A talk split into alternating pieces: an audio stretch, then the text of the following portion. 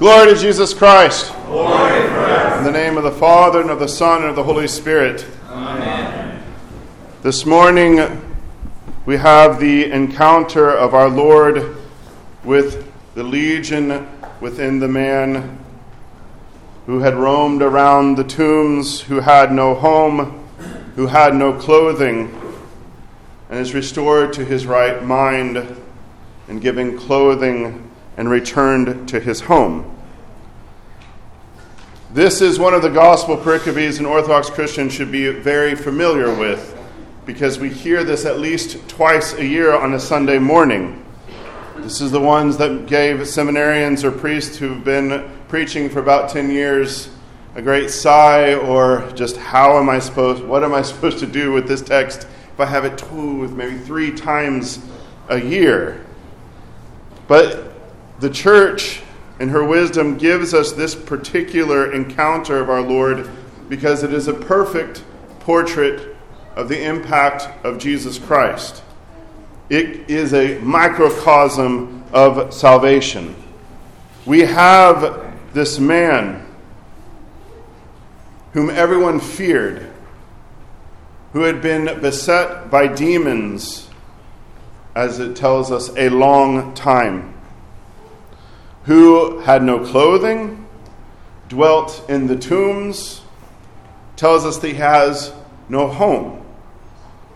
This means he has no one. He dwells in the land of death. And it is the demons who recognize our Lord, and it is the demons that ask to be freed so that they may enter into the swine, and then in the chaos that they brought to the man, they bring that chaos into the swine and destroy them.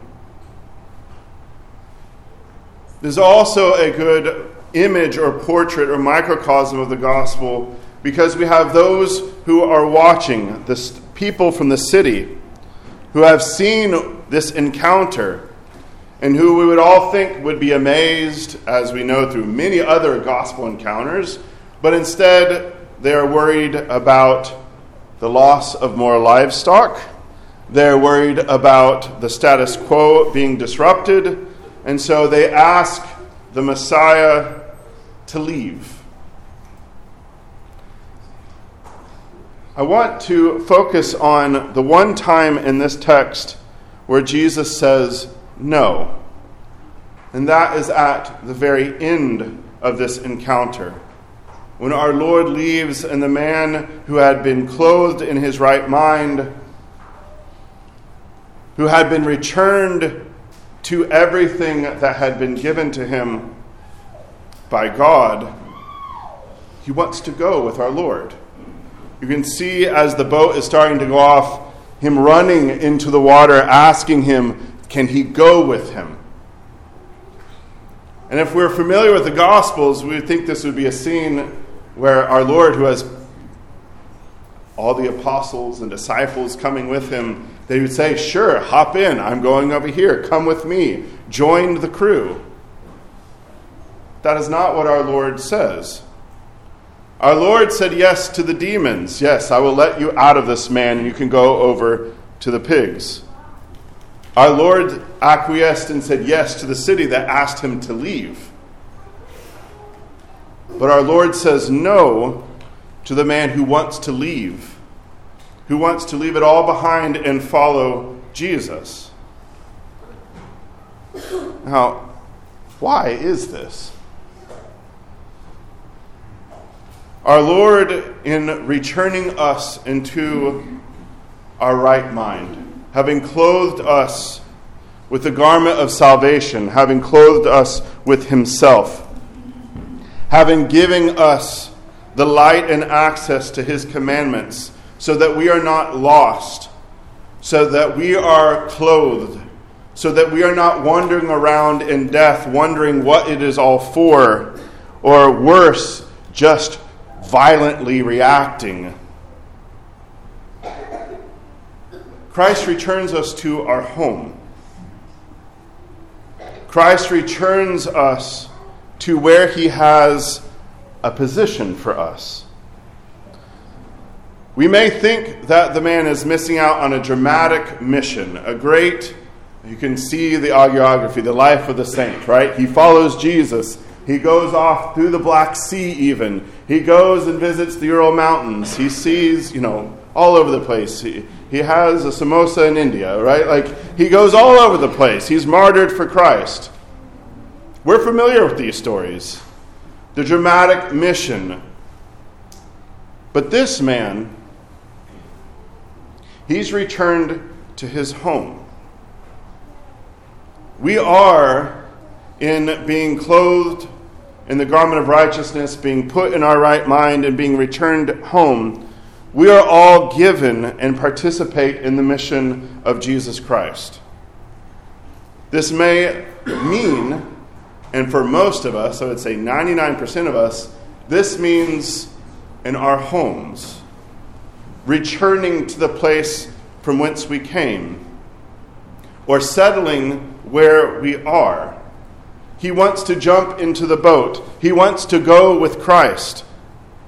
But that's not God's plan for him. That is not what Christ wants with him. As Americans, we have, and this is kind of built into our DNA. You just look at the way America was founded, the way that we extended west. This is in our great literature.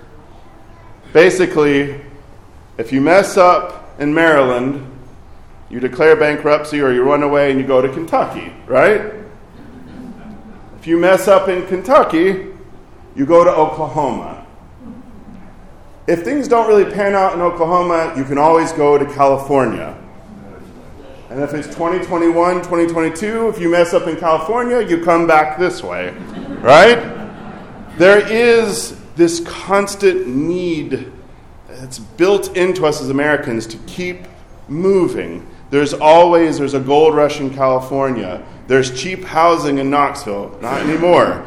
There is always this need to see this is a, just a human thing, right? We always see the grass is greener on the other side.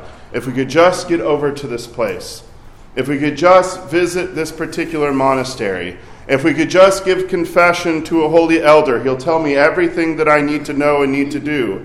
If I could just read more, if I could go make pilgrimage to the Holy Land, maybe if I had more money, maybe if God had given me something, uh, a brighter intelligence. Maybe I could be a little bit taller. Maybe I could.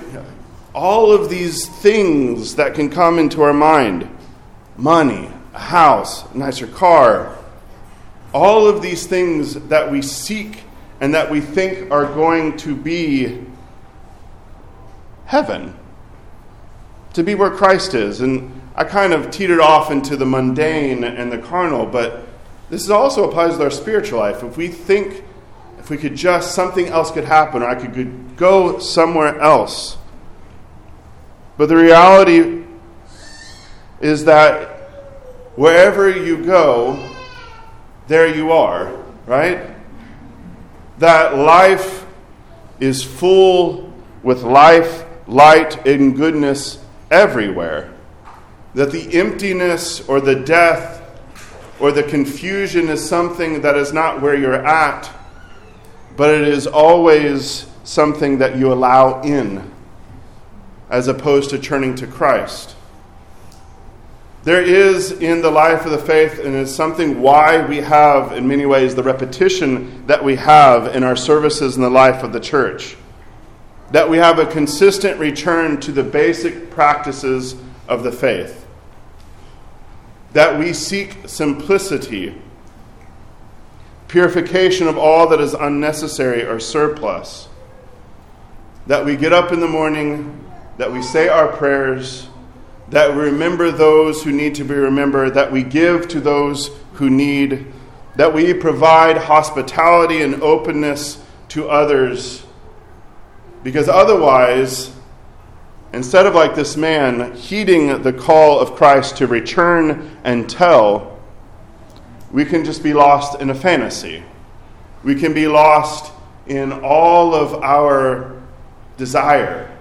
None of this being helped, of course, by anything, any screen that we can put in front of us that is constantly telling us if you just augment your life like this, if you just buy these shoes, if you just do this thing, if you. All of that is nothing without Christ. And the church's wisdom is always to return to the basic things.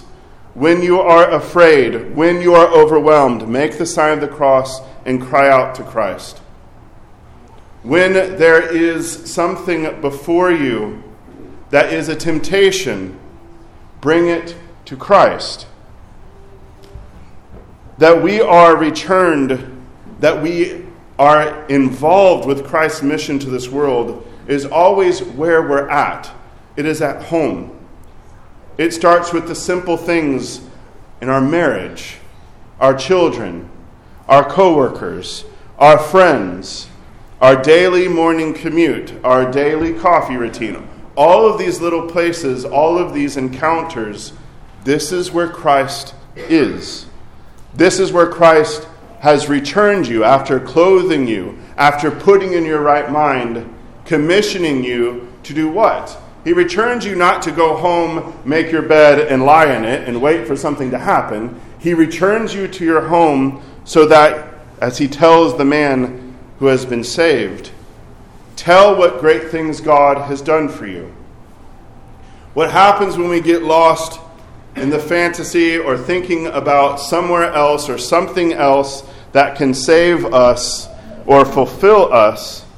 Is we forget every single little thing that God has already done for us and is constantly doing for us. Think this week and pray. Simplify your routine, open up space, return home, and think about all of the things God has done for you. Not just the things, but great things God has done for you. Maybe you've not had a legion of demons cast out of you, but God has given you salvation in bits and pieces.